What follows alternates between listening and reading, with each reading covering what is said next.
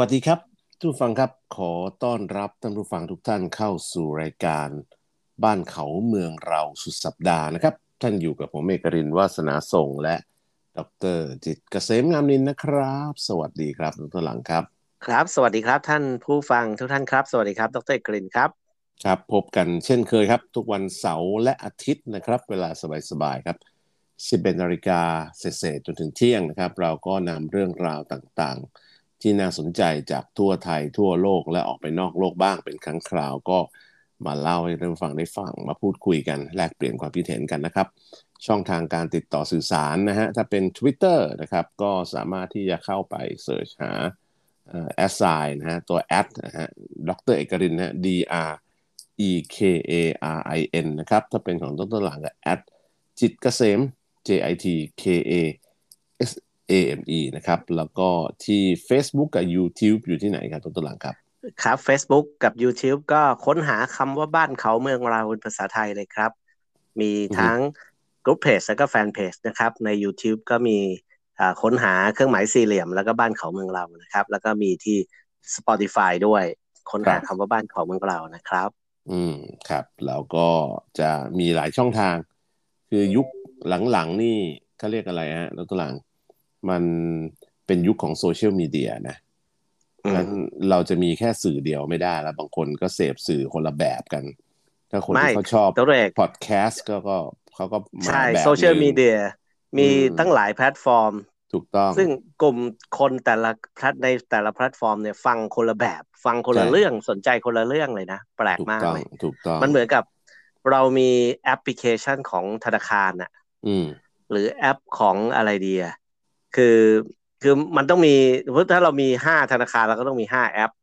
ครับเรามีโรงพยาบาลห้าแห่ง เราก็ต้องมีห้าแอปสมมุติอย่างเงี้ยนะ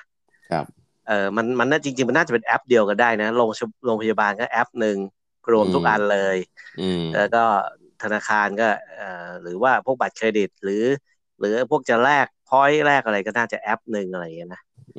ตอนนี้มันหลายแอปมากเลย เออใช่ใช่ก็ก็ไม่เป็นไรนะ ต่างคนเขาก็ต่างพัฒนาแพลตฟอร์มของตัวเองไงเพราะว่าต้องการให้ให้เขาเรียกลูกค้า หรือคนที่ใช้แพลตฟอร์มนี้อยู่บนแพลตฟอร์มตัวเองให้นานให้เยอะที่สุดนะคือเขาเขาดูช่วงเวลากันเลยนะวิเคราะห์กันเลยนะว่าคนเข้ามาใช้แพลตฟอร์มเวลาไหนอย่างไรทำอะไรบ้างคือมันเป็นพฤติกรรมของผู้บริโภคอะที่ทุกคนก็อยากมีแพลตฟอร์มส่วนตัวนะฮะตัวหลังครับ ครับแหมในช่วงเวลาที่ผ่านมานี่มีข่าวคราวอะไรที่มันทำให้เราทำไมน่าตกใจน่าตกใจอยู่เยอะพอสมควรนะไอ้ข่าวข่าวหนึ่งในรอบสัปดาห์ที่ผ่านมาตั้งแต่ เอ่อสักเอ่อเกือบเกือบสัปดาห์ที่แล้วก็คือเรื่องของทอร์นาโดที่ถล่มหลายรัฐในอเมริกา โดยเฉพาะในรัฐเคนตักกี้เนี่ยนะมีคนตายไปเยอะมากทีเดียวนะครับ ก็เรียกว่า เอ่อน่าจะผมว่าน่าจะเหยียบร้อยอะ ที่คนไม่พบอีกอะไรอีกเยอะแยะเออเป็นร้อยดรเอกแล้วก็เป็นร้อยเพราะว่าเออเมืองเนี่ยราบเป็นหน้ากลองเลยดรเอกใช่ไม่น่าเชื่อนะนี่ต้องเรียนท่านผู้ฟังอย่างนี้ทอร์นาโดกับเฮอริเคนเนี่ยต่างกันยังไง อืมนะเออพายุเฮอริเคนเนี่ยคือพายุโซนร้อน ครับ โซนร้อนหมายความว่ามันเกิดจากความแตกต่างของอุณหภูมิ อืมอ่าของอ่าระหว่าง น้ำอ่าน้ำทะเลกับอากาศอย่างเงี้ยครับหรือมันเกิดไอความแตกต่างของเอ่อใช่อุณหภูมิและความกดอากาศที่บริเวณเหนือทะเลที่มันแตกต่างกันเยอะๆอะไรเงี้ยมันทำให้เกิดการสะสมของไอ้น้ำของอะไรเยอะมากขึ้นอะไรต่างๆเนี่ยแล้วก็หอบเป็นไอ้น้ำขึ้นไปแล้วก็พัดเข้าสู่ชายฝั่งนะพายุโซนร้อนเอ่ออันนั้นเราถ้าเกิดในอเมริกาเนี่ยในเขาเรียกว่าในทะเลอะไรนั่นด้วยในอเมริกาเนี่ย ในอ่าวเม็กซิโกอะอืมตรงอะไรเงี้ยเขาเรียกเฮอริเคนอืมถ้าเกิดในแถวทะเลจีนใต้เนี่ยเขาเรียกอะไรใต้ฝุ่นใต้ฝุ่น ใช่ อืม แล้วถ้าเกิดใน ถ้าเกิดในทะเลมหาสมุทรอินเดียเขาเรียกอะไรก็อืมมหาสมุทรอินเดียแหละก็ใต้ฝุ่นเหมือนกันไหมเรียกอะไรนะในในกรีซเรียกไซโครนใช่ไหมไซโครนใช่ไหมเออไซโครนเรียกนาแบบเหมือนเหมือน แต่ในมหาสมุทรอินเดียจะนานๆจะเกิดเกิดทีฮะ ตอนนั้นล่าสุดก็คือนาพายุไซโครนนากริสนะฮะที่ถล่มพม่าอ่าวอ่ามอตมอ่าวอะไรนะตรงนั้นนะมอตมะย่างกุ้งอะลาบเลยนะคือมันเป็นเหมือนมัน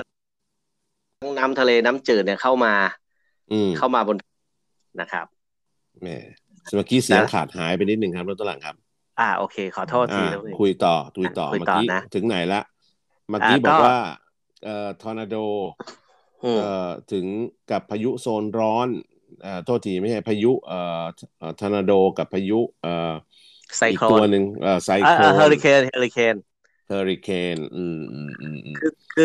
คือพายุโซนร้อนเนี่ย มันคือมันคือพายุเฮอริเคนถ้าเกิดในอเมริกา ถ้าเกิดในทะเลจีนใต้ก็ไต้ฝุ่น ถ้าเกิดในมหาสมุทรอินเดียเรียกไซโคลนทำไมมันต้องเรียกให้ต่างกันหมด ใช่ แต่ทอร์นาโดเนี่ยมันคือพายุหมุน อ่า ที่อยู่บนพื้นดิน อยู่ตรงไหนก็ได้แหละเรียกว่าทอร์นาโดเกิดบนแผ่นดินเกิดบนแผ่นดินตายเกิดในอะไรเงี้ยที่มีความแตกต่างของความกดอากาศบนแผ่นดินที่ต่างกันเยอะแล้วก็ลักษณะของพายุก็คือมันไม่มันไม่ได้มีฝนครับ พายุไต้ฝุ่นน่ะ มันเป็น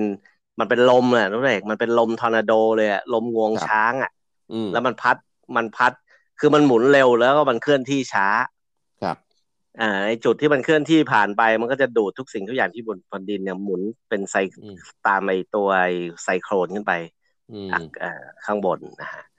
คือตัวตัวทอร์นาโดเนี่ยต้องคือถ้าเราเรียกกันแบบง่าย ๆ ก็เป็นเหมือนพายุงวงช้างอะบ้านเราเรียกว่าพายุงวงช้าง หรือลมงวงช้างลักษณะแบบนี้นะครับ โดยที่มันก็จะเกิดการหมุนใช่ไหมเป็นเป็นเกลียวขึ้นไปบนอากาศ แล้วก็จริง ๆ ก็เกิดขึ้นได้หลายพื้นที่แหละ ลักษณะแบบนี้ที่เราพบเยอะแล้วก็เป็นเรื่องที่แบบ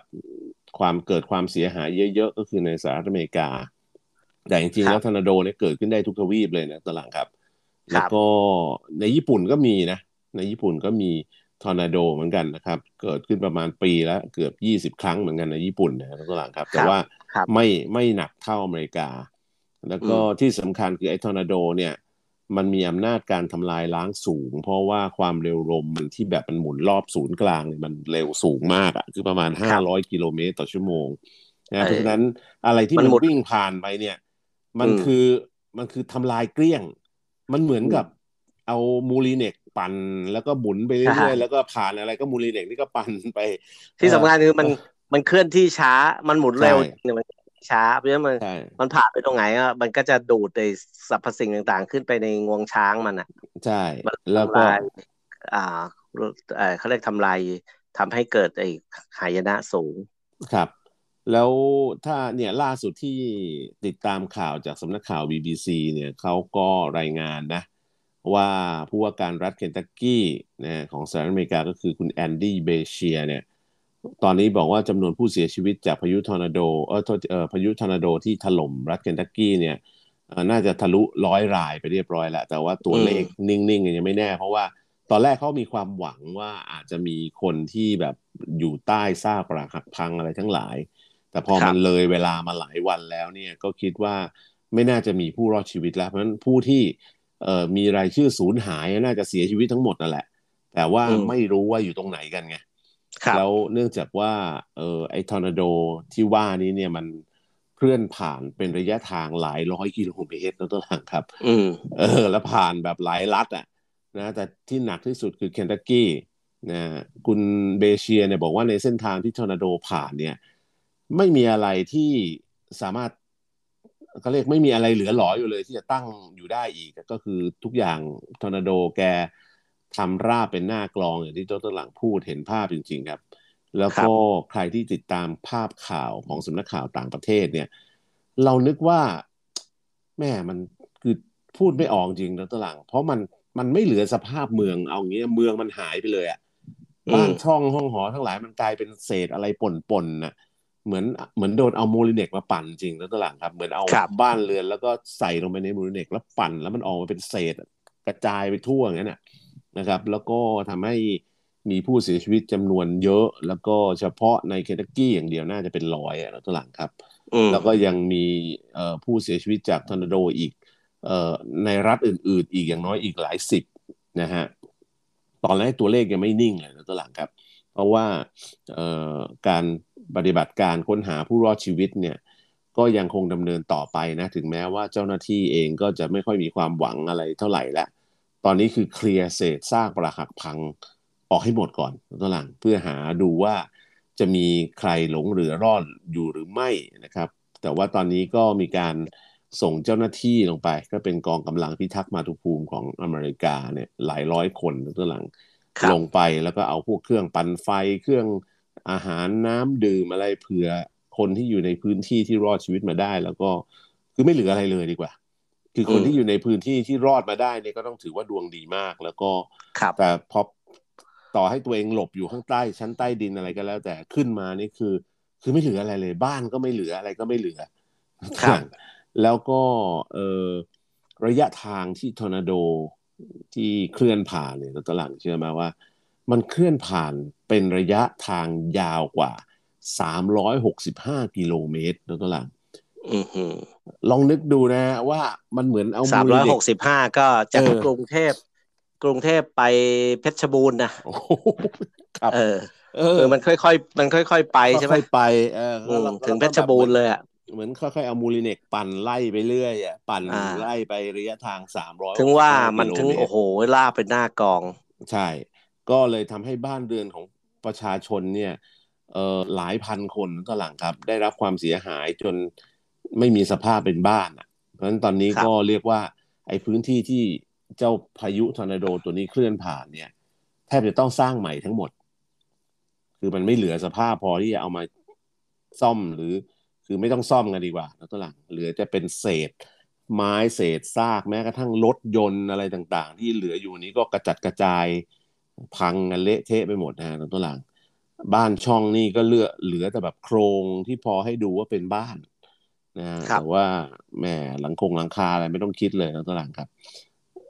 เฟอร์นิเจอร์เฟอร์นิเจอร์ในบ้านนี่ก็แทบไม่เหลืออะไรครับตัวหลังอะมันไปกับพายุหมดไม่น่าเชื่อนะ แล้วเออมันไม่ใช่แค่นี้นะตัวหลังครับ ตอนนี้เนี่ย เออทางหลาย ๆ เมืองเอ่อทั่วโลกเนี่ยก็ประสบปัญหาการเจอกับพายุอะไรต่าง ๆ เหล่านี้เยอะขึ้นเรื่อยๆ นะครับรบอย่างล่าสุดในฟิลิปปินส์ตัวหลังได้ข่าวไหมเขาให้อพยพผู้คนหลายหมื่นคน เพื่อหนีพายุอะตัวหลังนะฮะเนี่ยล่าสุดเลยตอนนี้เลยนะ ฟิลิปปินส์เนี่ยให้อพยพผู้คนหลายหมื่นคนเพื่อหนีซูเปอร์ไต้ฝุ่นราย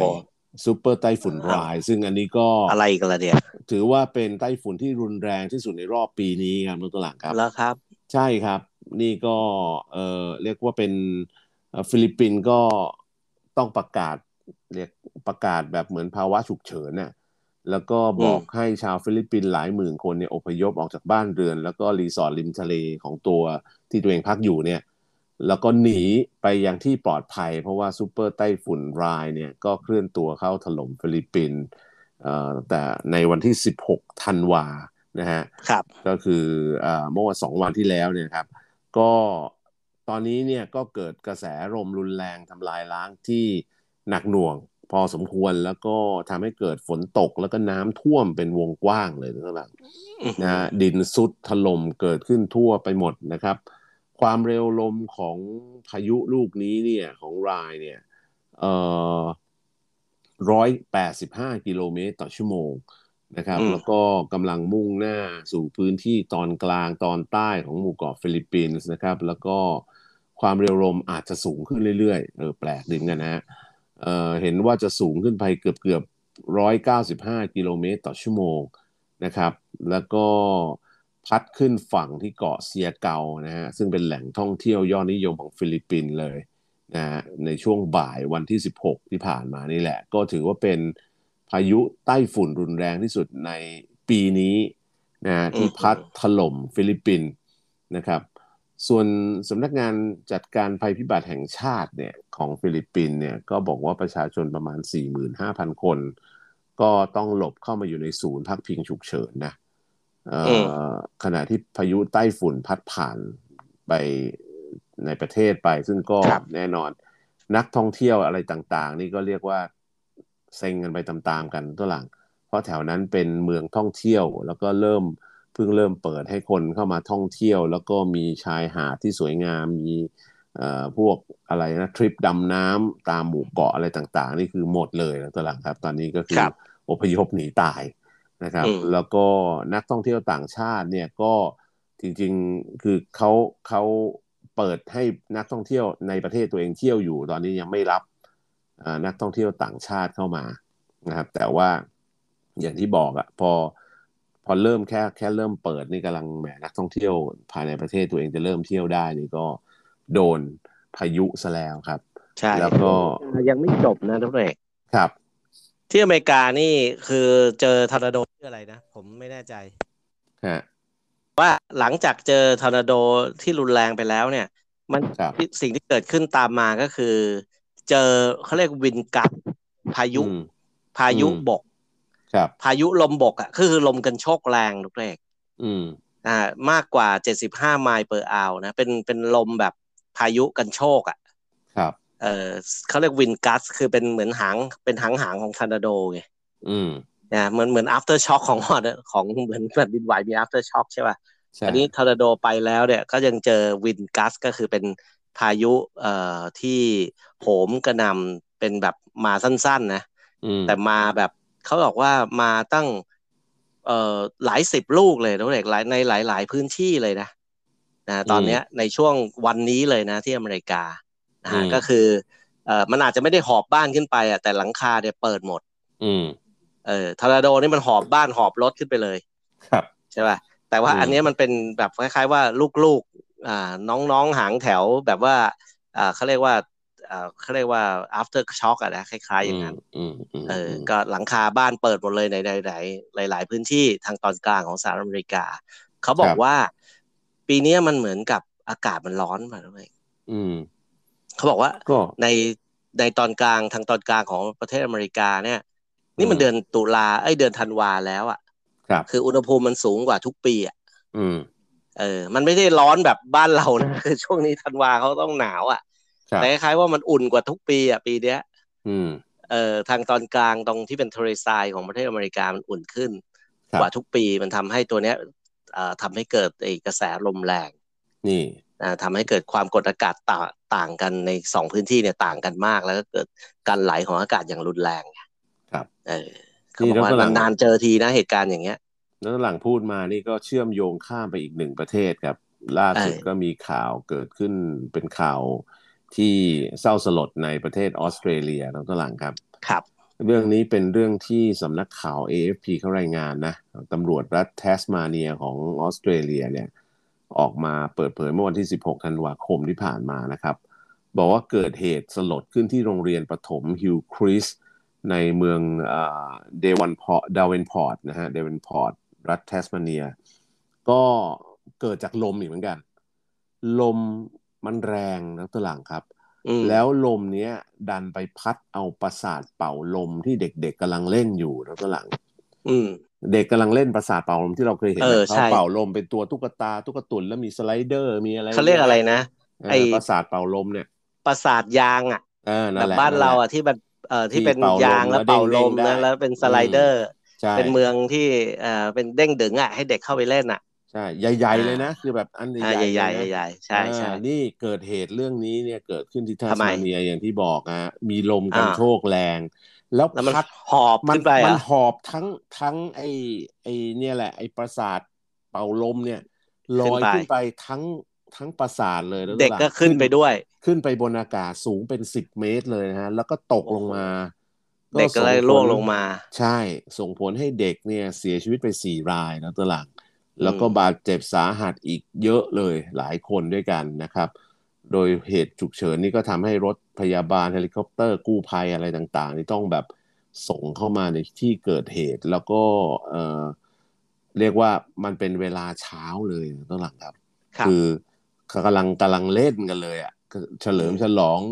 สุดสัปดาห์ก่อนจะแบบปิดเทอมคริสต์มาสกันตุลังมันก็เลยเป็นเหตุที่เศร้าเรื่องเศร้าแล้วก็เป็นลูกใครใครก็รักนะ ถูกต้องถูกต้องแล้วนี่ไงมันมันอาจจะมาเชื่อมโยงถึงไอ้เรื่องของวิกฤตหรือการเปลี่ยนแปลงของสภาพภูมิอากาศ แล้วก็มัน extreme ขึ้นเรื่อย ๆ อย่างที่เราทราบกัน แล้วถ้าใครติดตามข่าวคราวเนี่ยนะครับ ปีนี้เนี่ยนะครับ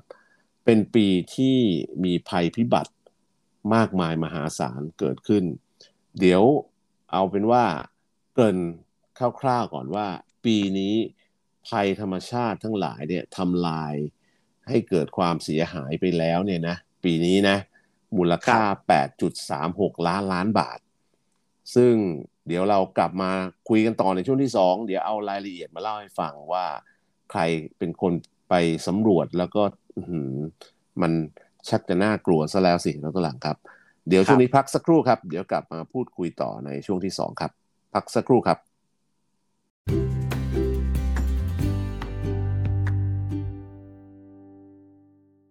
สวัสดีครับทุกท่านฟังครับ ขอต้อนรับกลับสู่ช่วงที่2นะฮะกับรายการบ้านเขาเมืองเราสุดสัปดาห์นะครับ ท่านยังคงอยู่กับผมเอกรินวาสนาส่ง และดรจิตเกษมงามนินครับ สวัสดีครับทุกท่านหลังครับ ครับ สวัสดีครับ ท่านผู้ฟังอีกรอบนะครับ สวัสดีครับ ดรเอกรินครับ ครับ กลับมาพูดคุยต่อในช่วงที่2ในช่วงแรกนี่เราพูดคุยถึงเรื่องของพายุไปตั้งสารพัดพายุนักตหลังครับคือก็เลยอยากจะมาสรุปคร่าวๆ ให้ท่านผู้ฟังได้ฟังอีกทีเรื่องของพายุว่า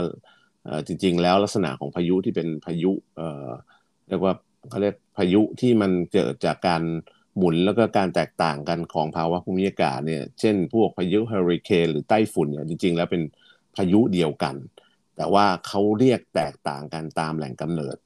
คือถ้าเกิดทางตะวันตกของแถบมหาสมุทรแปซิฟิก แถวบริเวณประเทศฟิลิปปินส์ไทยเนี่ยอย่างแถวบ้านเราเนี่ยก็เรียกว่าไต้ฝุ่น แต่ถ้าเกิดบริเวณตะวันตกของมหาสมุทรแอตแลนติก หรือแถวสหรัฐอเมริกาเนี่ยก็เรียกว่าเฮอริเคนนะตลาดครับ อันเนี้ยไต้ฝุ่นกับเฮอริเคนเนี่ยเหมือนกัน ส่วนเอ่อจริงๆแล้วพายุเนี่ยมันก็มีหลายรูปแบบนะไต้ฝุ่นเฮอริเคนไซโคลนใช่ไหมไซโคลนนี่ก็จะเกิดขึ้นในมหาสมุทรอินเดียก็จะเรียกว่าพายุไซโคลนเนี่ยนะตัวหลังครับเห็นไหมซึ่งนานๆจะเกิด อ่า ก็เป็นพายุหมุนที่เกิดในโซนร้อนแล้วก็เกิดจากทะเลขึ้นมาไต้ฝุ่นเฮอริเคนไซโคลนเนี่ยเกิดจากทะเลขึ้นมาแล้วก็ขึ้นฝั่งเห็นไหม ส่วนไอ้พายุทอร์นาโดที่เราพูดถึงเมื่อสักครู่นี้เป็นพายุที่แบบอำนาจการทำลายล้างสูงแล้วมันก็จะเกิดบนฝั่งนะน้องหลังเปิดบนแผ่นดินใช่ไหมแล้วก็วิ่งพาดผ่านไปเรื่อยๆ แล้วก็เกิดการทำลายล้างสูง อันนี้ก็สรุปนะฮะทอร์นาโดนี่ถือว่าเป็นพายุที่มีความรุนแรงที่สุดนะทั้งหลังเพราะว่าเขาเคยเก็บ record กันมาเนี่ยไอ้ทอร์นาโดที่มันเกิดเนี่ยลม ความเร็วของลมรอบศูนย์กลางเนี่ย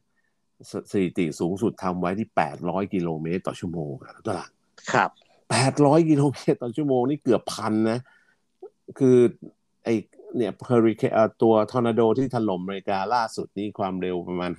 5-600 กิโลเมตรต่อชั่วโมงเลยยังไม่ถึงกับ peak เนี่ยแต่ว่าไอ้ตัวที่รุนเคยรุนแรงที่สุดนี่คือ 800 กิโลเมตรต่อชั่วโมง แล้วเออ เขาบอกว่าจริง ๆ แล้วเนี่ยพายุพวกนี้เนี่ยเออมันมีอำนาจในการทำลายล้างสูง เพราะอย่างที่ดรหลังพูดก็คือ มันค่อยๆหมุนไป มันเคลื่อนที่ช้า แต่มันปั่น มันปั่นด้วยความเร็วสูง อย่างที่เราผมคุยในช่วงแรกก็คือเหมือนเอามูริเนกอะค่อยๆเคลื่อนมูริเนกแล้วก็หมุนปั่นไปเรื่อยๆอะสุดท้ายอาคารบ้านเรือนอะไรทั้งหลายก็ไม่เหลือนะฮะ อันนี้ก็เป็นเรื่องที่เกิดขึ้นนะครับ ย้อนกลับมาที่ผมทิ้งท้ายไว้เรื่องของภัยธรรมชาตินะตัวหลัง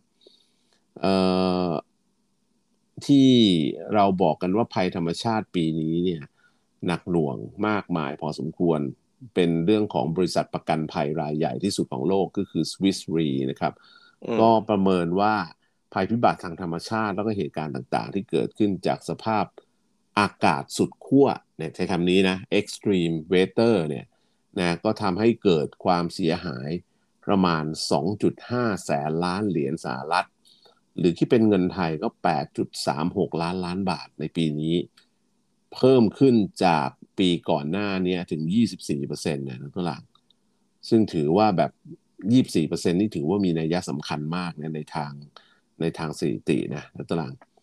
แล้วก็ ที่น่าเป็นห่วงคืออุตสาหกรรมประกันภัยนะสำหรับอุตสาหกรรมประกันภัยเนี่ยเเหตุการณ์สภาพอากาศสุดขั้วแบบนี้นะไม่ว่าจะหนาวจัดร้อนจัดน้ำท่วม พายุฝนฟ้าขนองรุนแรงคลื่นความร้อน หรือแม้กระทั่งพายุเฮอริเคนพายุทอร์นาโดเนี่ยก็ทำให้ผู้เอาประกันภัยเนี่ยสูญเสียประกันรายปีจากภัยพิบัติทางธรรมชาติเนี่ยประมาณ 1.05 แสนล้านเหรียญ ก็คือสูงเป็นอันดับ 4 นับตั้งแต่ปี 1970เนี่ยก็คือแสดงว่า 1970 นี่ก็เคยมีความแบบเสียหายอะไรหนักๆกันอยู่พอสมควร แต่ว่าปีนี้เนี่ยหนักมากๆของตลาดแล้วก็ความสูญเสียของผู้เอาประกันภัยจากภัยธรรมชาติปีนี้เกินค่าเฉลี่ยของช่วง 10 ปีที่ผ่านมา คือหนึ่งทศวรรษเนี่ยปีนี้สูงสุด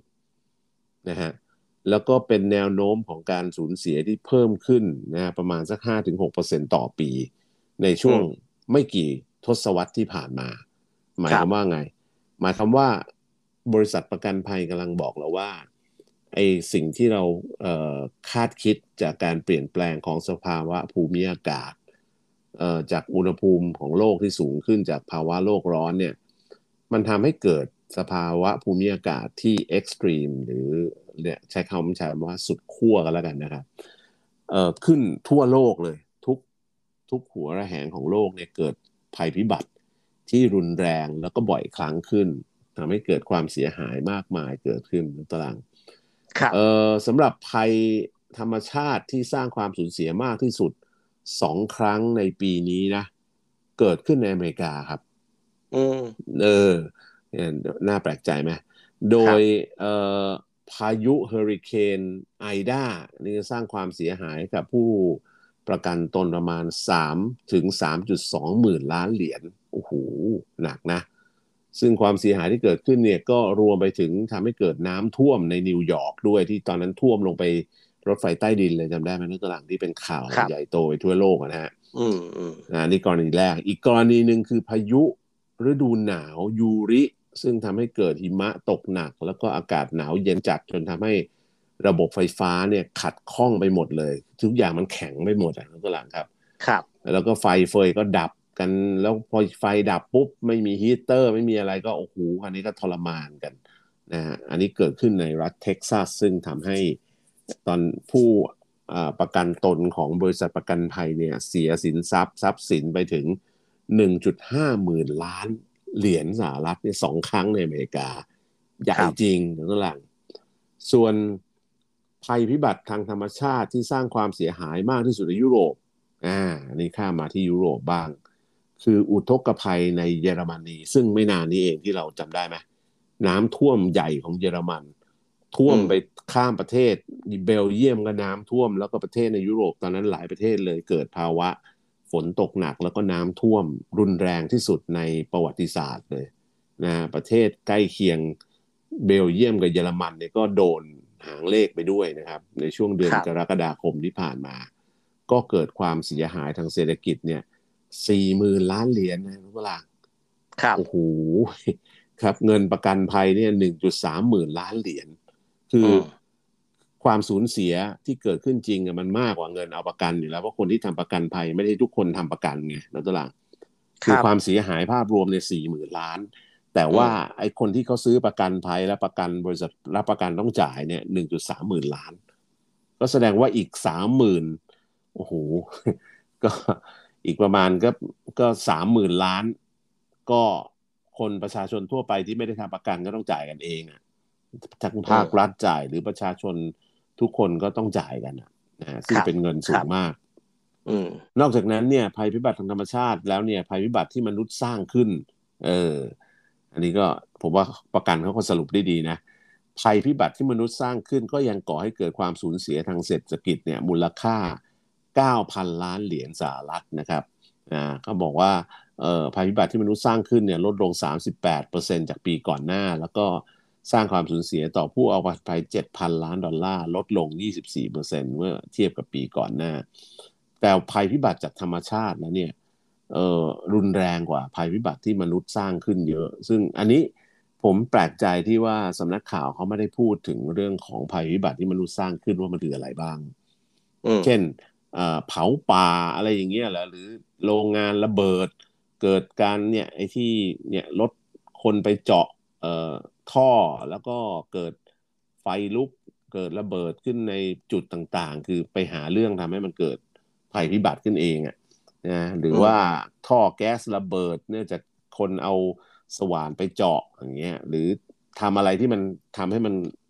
เกิดภัยพิบัติขึ้นเองที่ไม่ใช่ธรรมชาติสร้างขึ้นเนี่ยเออก็เขาบอกว่าปีนี้กลายเป็นว่ามนุษย์สร้างให้เกิดภัยพิบัติด้วยตัวเองเนี่ยน้อยลง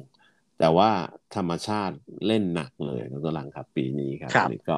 เป็นเรื่องราวที่เอามาเล่าให้ผู้ฟังได้ฟังกันดรหลังมีอะไรเชิญนะครับ ก็กลับมาเรื่องไอตัวโควิดโอไมครอนนิดนึงนะเชิญเลยอันนี้ผมก็ไปทราบจากพวกเพื่อนๆของลูกหลานที่ไปเรียนที่อังกฤษอะครับ ว่าโอ้โหตอนนี้ที่อังกฤษระบาดกันหนักมากเลยทุกท่านมันมันติดกันเร็วมากเลยนะ มีเด็กคนหนึ่งเนี่ย เมื่อเขาเช่าบ้านอยู่ด้วยกันเนี่ยนะสี่คนครับพอสอบเสร็จปุ๊บ อันนี้เด็กมหาวิทยาลัยนะเขาก็เป็นดูคอนเสิร์ตไงเออ เห็นผมก็ตามดูในโซเชียลรู้สึกคอนเสิร์ตนี้จะดังเนี่ยนะกลับมาก็ออกอาการแบบเป็นหวัดคัดจมูกอะไรเงี้ย เป็นไข้รุมๆอะไรเงี้ย ครับ แล้วหลังจากนั้นห้าวันก็เอ่อที่อังกฤษเนี่ยเด็กๆเขาจะไปไหนเขาจะอ่า test โควิดเอง เสมอทุกวันอะ เพราะว่าเขาสามารถขอจากมหาวิทยาลัยได้ฟรีอะไรเงี้ย test ทุกวัน test ไปก็ไปไปเป็นบวกกับวันที่ห้าเออโอ้โหอันนี้โอ้โหมันมันติดง่ายมากนะเขาไปคอนเสิร์ตอะไรเงี้ยแล้วก็บอกว่าหลังจากนั้นอีกสองวัน ไม่พอติดปุ๊บเพื่อนก็หนีกันเลยนะ เพราะว่ามันจะปิดเทอมคริสต์มาสไงครับมหาวิทยาลัยก็ปิดโรงเรียนก็ปิดกันแล้วก็ต่างคนต่างจะแยกย้ายกลับบ้านกลับต่างประเทศกลับภูมิลำเนาตัวเองสองสามอาทิตย์ อืม ใช่ป่ะก็ต้องหนีหนีคือระหว่างรอเครื่องบินก็ต้องหนีไปนอนที่อื่นก่อนนะเพราะว่าเพราะว่าถ้าเสี่ยงติดเดี๋ยวมันจะขึ้นเครื่องบินไม่ได้ไงครับปรากฏว่าระหว่างรอขึ้นเครื่องบินเนี่ย คนที่สองบวกอีกอ่า โอเค นี่คือเด็กนักเรียนมหาวิทยาลัยนะนักเรียนนะครับ แล้วก็ เอ่อคนที่เป็นเนี่ย ฉีดวัคซีนไปแล้วสองเข็ม อืมเออ คนที่ติดเนี่ย คนที่เอาเชื้อมาปล่อยเลยนะฉีดไฟเซอร์ ครับ เออ แล้วก็ เอ่อแต่ก่อนฉีดเนี่ย เป็นติดโควิดไปรอบนึงแล้วอืมก่อนเหรอโอ้โหก่อนเพราะว่าเด็กอายุ เด็กอายุยี่สิบเนี่ยเขาจะฉีดคิวสุดท้ายของประเทศไงครับอ่าสมาประมาณตอนกลางปีปีเนี้ย ปีสองสองห้าหกสี่เนี่ย เด็กอายุพวกสิบแปดถึงยี่สิบเขาเพิ่งได้ฉีดใช่ไหมระหว่างที่รอฉีดเนี่ย ก็ติดไปแล้วรอบหนึ่งแล้วก็ฉีดวัคซีนใช่ป่ะ เด็กพวกที่อังกฤษพวกอ่าวัยรุ่นเขาจะได้ฉีดอ่าไฟเซอร์กัน ไฟเซอร์หรือโมเดอร์นานะฮะแล้วก็ฉีดไปสองเข็มแล้ว แล้วเนี่ยไปดูคอนเสิร์ตกลับมามันเป็นโควิดอีกรอบหนึ่งรอบสองครับ เออ คือวัคซีนสองอะ แล้วก็ติดแล้วก็โควิดสองนี่แบบโอ้โหเจ้าประคุณอืมคืออยู่แต่เขาสอบถามดูเขาไม่ระวังตัวเองด้วย ครับ ไม่ป้องกันไม่ป้องกันไม่ใส่หน้ากากไม่อะไรใช้ชีวิตเออเหมือนปกติอะไรอย่างเงี้ยนะแต่เพื่อนคนที่ติดที่อยู่ในบ้านเนี่ย ก็เขาก็ป้องกันตัวเองตลอดเนี่ยเพียงแต่ว่าอยู่ในบ้านก็ชิดแชทคุยกันอะไรเงี้ยเพราะเช่าบ้านอยู่ด้วยกันอะไรเงี้ยอืม แต่ก็ฉีดวัคซีนไปสองเข็มแล้วเหมือนกันนะครับ ติดครับอดบินกลับบ้าน ร้องไห้ร้องห่มกันใหญ่เลยนะตอนนี้ก็ลุ้นลุ้นอีกสองคนว่าจะติดไหมนะครับ เออเพราะทุกคนนี่ซื้อตั๋วบินหมดแล้วนะเด็กพวกเด็กไปเรียนมหาวิทยาลัยไงเออ ผมก็จะบอกว่า ตอนเนี้ย ไอตัวโอไมครอนเนี่ยมันติดง่ายมาก ใช่ แล้วก็ เออแต่ว่าวัคซีนสองถึงสามเข็มเนี่ยช่วย อืมช่วยถ้านะถ้าเราปกปิดตัวเอง ครับ คือคือหนึ่งคือมันช่วยในแง่ไม่รุนแรงก่อน ครับสองถ้าคุณอยากจะให้ร่างกายมันพอสู้ได้ แล้วก็ไม่ติดเนี่ยนะมาสต้องใส่ใช่ป่ะ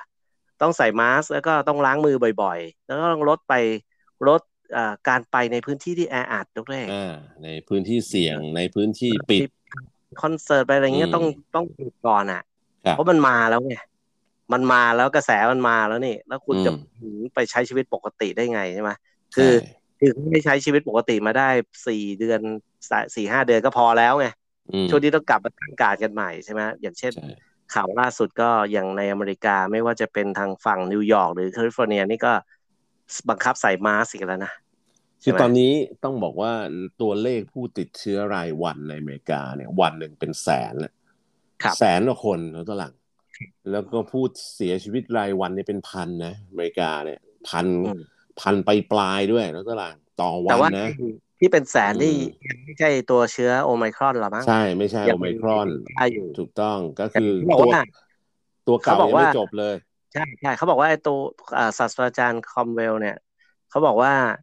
เอ่ออเมริกาเนี่ยตามเทรนแล้วเนี่ยจะตามหลังอังกฤษประมาณสี่สัปดาห์ครับ เพราะฉะนั้นอังกฤษเนี่ยจะเป็นลูกผีลูกคนว่า เพราะตอนนี้คนติดเยอะที่อังกฤษติดเนี่ย โอไมครอนเนี่ยวันละแปดหมื่นคือเขาติดวันละ วันละแสนกว่าเกือบสองแสนนะแต่เป็นโอไมครอนไปแล้วเกือบครึ่ง ครับ เออ แล้วก็เขาบอกว่าภายในสิ้นปีเนี้ยช่วงคริสต์มาสโอไมครอนก็น่าจะเป็นน่าจะแซงอะ แต่ครนี้ก็ต้องไปดูมันจะต้องอมีคนเข้าโรงพยาบาลเข้าอะไรอาการรุนแรงหรือเปล่า ยังไม่รู้นะ ครับ เรื่องนี้ต้องติดตามเพราะอเมริกาจะต้องระวังประมาณปลายเดือนมกราอืม เขาบอกว่าตามสถิติอเมริกาจะตามหลังอังกฤษประมาณสี่สัปดาห์ครับเพราะฉะนั้นช่วงมกราช่วงปลายเดือนเนี่ย ใครที่ลงทุนในเรื่องของการเงินลงทุนในตลาดทุนเนี่ยต้องระวังกัน ต้องคอยจับตาดูเอ่อเทรนแนวโน้มของการระบาดในโอไมครอนว่ามันจะรุนแรงไหมอะไรเงี้ยนั่นเองครับนะเขาก็ภาวนาให้มันรุนแรงใช่แต่แต่รอบนี้ก็อย่างที่บอกอะว่านักวิชาการก็มีสองกระแสก ระแสหนึ่งที่เป็นกระแสที่ก็เรียกขายวัคซีนเนี่ยก็ก็บอกว่าโอ้มันต้องเอ่อยังต้องระมัดระวังมันน่ากลัวนู่นนี่นะครับนะแต่ว่าอีกกระแสหนึ่งเขาก็บอกว่าเออโอไมโอมิครอนเนี่ยมันน่าจะเออเป็นตัวที่เข้ามาทำให้ไอตัวเชื้อโรคเดิมที่มันอยู่เนี่ยมันมันมันถูกกวาดล้างออกไปอะมันเข้ามาทดแทนมันติดง่ายกว่านะตัวหลังครับ แล้วก็จนสุดท้ายเนี่ยมนุษย์ก็จะมีภูมิคุ้มกันขึ้นมาได้เอง เพราะว่าตัวเนี้ยมันไม่ได้ทำให้เกิดความรุนแรงขึ้นแล้วยิ่งสำคัญคือ เรามีวัคซีนอะไรไปบ้างแล้วเนี่ยมันก็ยิ่งทำให้เรา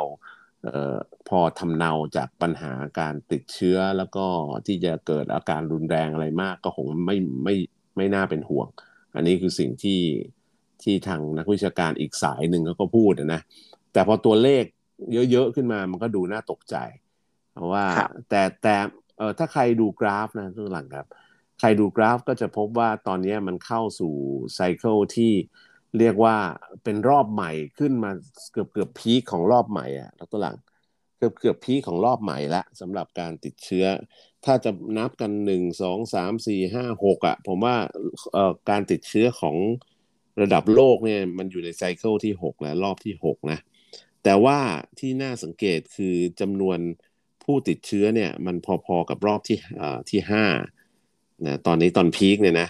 ใกล้เคียงกันเลย แต่จำนวนผู้เสียชีวิตเนี่ยรอบนี้น้อยกว่ารอบที่ห้าเยอะเลยเนื้อน้อยกว่าแบบมีนัยสำคัญเลยนะพลังก็แสดงว่าไอ้พีคของจำนวนผู้ติดเชื้อกับจำนวนผู้เสียชีวิตเนี่ยมันไม่ได้ไปในทิศทางเดียวกัน ก็แสดงว่าเห็นชัดอะว่าว่าผู้ผู้เสียชีวิตน้อยลง เยอะ นะฮะต่อให้มีผู้ติดเชื้อเยอะขึ้น มันก็เหมือนเอาเอาเซซะว่าเหมือนเราเป็นไข้หวัดใหญ่อะนะตัวหลังผมก็เพิ่งไปฉีดวัคซีนไข้หวัดใหญ่มาเนี่ย คือโอกาสที่เราจะเป็นไข้หวัดใหญ่และเสียชีวิตเนี่ยมันก็น้อยเลยตลาดนะใช่ไหมเออยิ่งถ้าฉีดวัคซีนเข้าไปแล้วเนี่ยโอกาสที่จะเสียชีวิตก็ยิ่งน้อยลงไปอีกนะอันนี้ก็เป็นตัวเลขคร่าวๆนะที่เอามาเล่าให้ฟังแต่ว่า เออประเทศที่ติดเชื้อในยุโรปเนี่ยก็ยังคงเป็นเหมือนเดิมอะ top top เนี่ยก็คืออังกฤษเนี่ยวันหนึ่งก็เกือบเกือบแสนใช่ไหมบางช่วงก็ทะลุไปก็มีฝรั่งเศสนี่ก็วันละหกเจ็ดหมื่นนะเยอรมันนี่ก็ยังวันหนึ่งติดเชื้อวันละห้าหกหมื่นคนอยู่นะครับครับเอ่อรัสเซียเนี่ยวันละประมาณสามหมื่นแถวๆนั้นนะรัสเซียสเปนเซาท์แอฟริกาเนี่ยอยู่ตัวเลขใกล้เคียงกันโปแลนด์สองหมื่นเศษเศษนะครับ เอ่อแล้วก็อิตาลีเนี่ยทั้งนั้นเลยเป็นประเทศที่เป็นเอ่อประเทศที่เคยระบาดโควิดหนักๆนะครับ ก็ยังคงวันหนึ่งระดับสองหมื่นกว่าอยู่ เพราะฉะนั้นถ้ามองประเทศไทยเราปัจจุบันนี้อยู่สามพันนิดนิดสองพันไปปลายอย่างเงี้ยแล้วก็มีผู้เสียชีวิตในจำนวนที่ไม่เยอะยี่สิบสามสิบกว่าคนอย่างเงี้ยนะก็ถือว่าเราสถานการณ์ดีกว่าคนอื่นเยอะมากนะตอนเนี้ยตลาดครับ ถ้าดูจากตัวเลขนะ เพราะว่าอังกฤษเองเนี่ยขนาดว่าเอ่อฉีดวัคซีนเยอะมากแล้วเนี่ยผู้ผู้เสียชีวิตรายวันเนี่ยประมาณร้อยห้าสิบร้อยหกสิบคนร้อยเจ็ดสิบคนบางวันนะฝรั่งเศสก็เช่นเดียวกันร้อยห้าสิบร้อยหกสิบแต่เยอรมันเนี่ยอันนี้น่ากลัวตอนนั้นแปลกใจเหมือนกัน เยอรมันเนี่ยผู้เสียชีวิตตอนนี้ทะลุไปถึงห้าร้อยกว่ารายต่อวันนะ ซึ่งก็เลยกลายเป็นประเด็นที่เป็นห่วง อันนี้มันเกิดอะไรขึ้นในเยอรมัน ทั้งทั้งที่ผมกับดรหลังก็เคยคุยกันแล้วว่าเยอรมันเนี่ยมีพื้นฐาน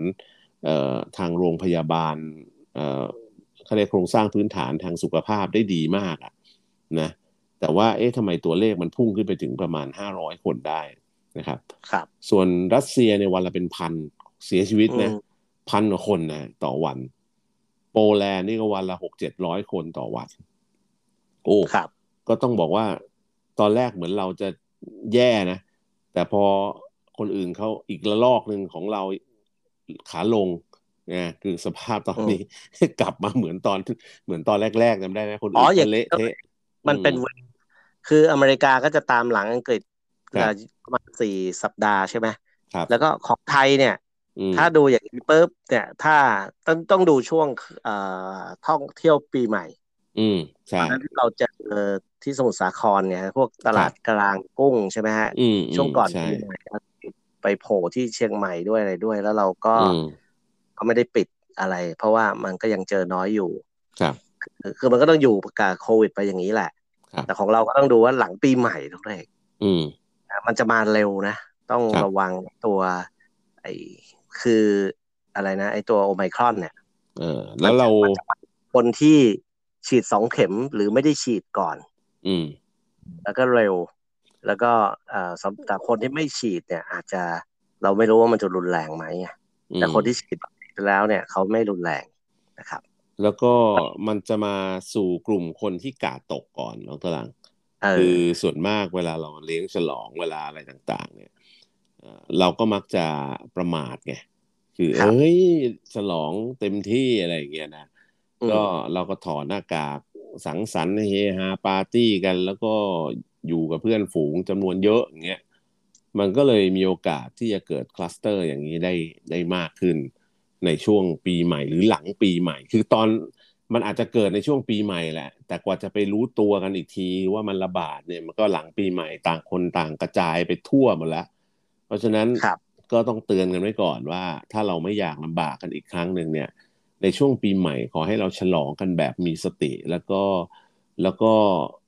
คิดไว้ในใจเสมอว่าถ้าเราไม่อยากให้มันเละเทะเหมือนครั้งที่แล้วเนี่ย เราก็อย่าสร้างความเสี่ยงให้ตัวเอง แล้วก็พยายามป้องกันตัวเองให้ดีที่สุดนะทำยังไงก็ได้เออถ้าไม่มีความจำเป็นต้องถอดหน้ากากก็เฮฮาปาร์ตี้กันแต่ก็ใส่หน้ากากกันไปนะครับ หรือไม่ถอดหน้ากาก ก็อยู่เอาท์ดอร์ไม่เป็นไรอยู่ข้างนอก แบบอากาศโล่งๆแล้วก็อยู่กันห่างๆหน่อย เว้นระยะห่างให้มันพอแบบลดความเสี่ยงลงไปนะครับ ถ้าเป็นไปได้ เห็นเขาบอกว่าคนไทยเนี่ยเราอาจจะไม่ได้